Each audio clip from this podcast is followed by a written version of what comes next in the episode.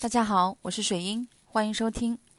现在关注微信公众号“水英情感花园”，可获得免费的一对一咨询一次，告诉你如何改变，如何挽回。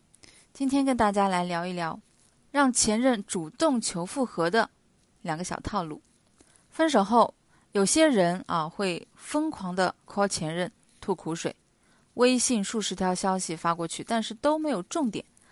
这么做不但会把前任吓怕，还会在不断的挽回失败中给自己带来挫败感，最终自尝苦果。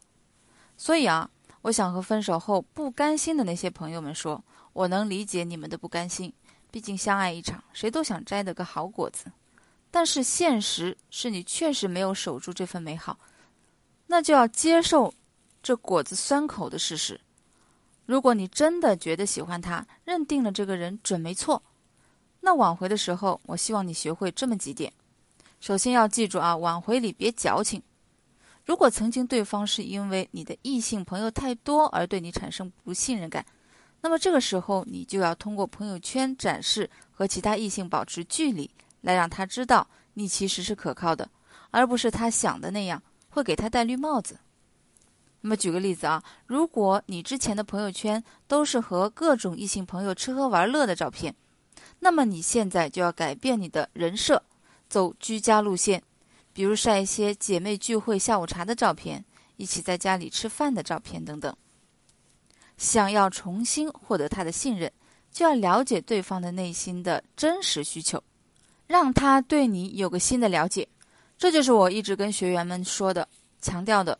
挽回的根本最重要的一点，就是要找到你们俩产生矛盾的根本原因，然后有的放矢的去改变，而不是盲目的就去改变了。那么，另外，信任感的建立是长期积累的过程，所以记住啊，所有的影响都是一步一个脚印的。你要学会接受改变，并真正的去改变。当然啊，一开始的改变肯定是痛苦的，因为你在做一件可能你自己都觉得别扭的事儿。但其实挽回里的所有改变都是可以帮助你成长的，就像升级打怪。等你真正升了等级，你就会发现原来这个世界如此明朗。那么我有很多学员，过一个阶段呢就会来汇报，老师我又有新的看法了，我又有新的心得了。然后第二点就是由第一点所带来的，你本身能够给对方提供的价值，相信很多女人都会认为是美貌。那我承认这一点确实是对男人有吸引力，但是这种吸引力却并不一定会持久。什么是你能够提供给对方的价值呢？简单来说啊，你喜欢厨艺不是价值，你为两个人做饭这是价值，你喜欢健身这和对方无关，但是因为你健身占用的是你们两个人在一起的时间，通过健身变美让对方感到开心，这才是价值。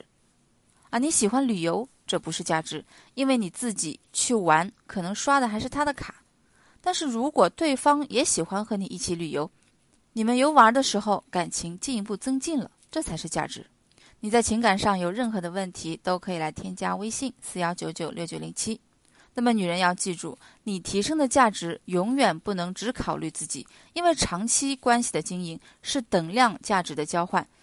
好，今天就到这里，我们下次再见。